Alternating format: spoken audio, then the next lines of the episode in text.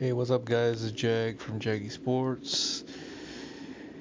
And I'm not going to talk about how the Nets are on a five game losing streak. I'm not. Okay. I'm not going to talk about how the Suns are on an 11 game winning streak. Because I'm not. What I am going to talk about is Richard freaking Jefferson. Now, Richard Jefferson said today on NBA Today, I want to make sure I make you guys hear this.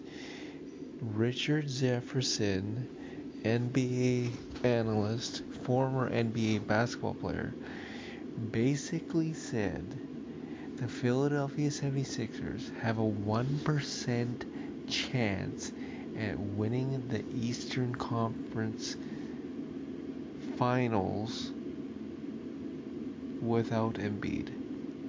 A 1% chance. Is this guy on crack?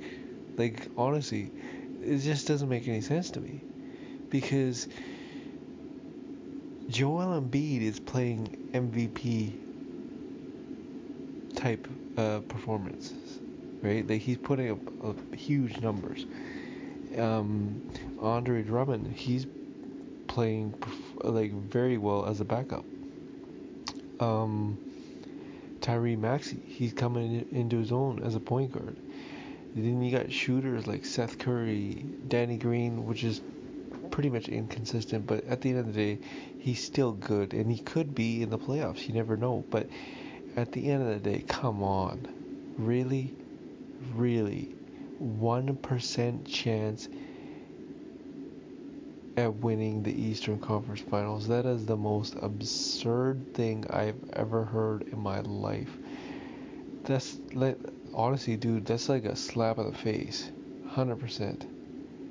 A slap in the face to Joel Embiid, a slap in the face to all the players, a slap in the face to the coaching staff, a slap in the face to the organization, a slap in the face to the management, and giving Ben Simmons a silver platter.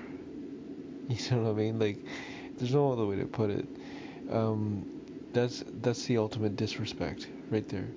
You're basically saying, "Hey, you can't win with without Embiid." 100%. The guy that sold you out, the guy that left you hanging dry, the guy that freaking said, "No, I'm done." I don't care. I'm not coming back. I hate the Philly fans. I hate Embiid.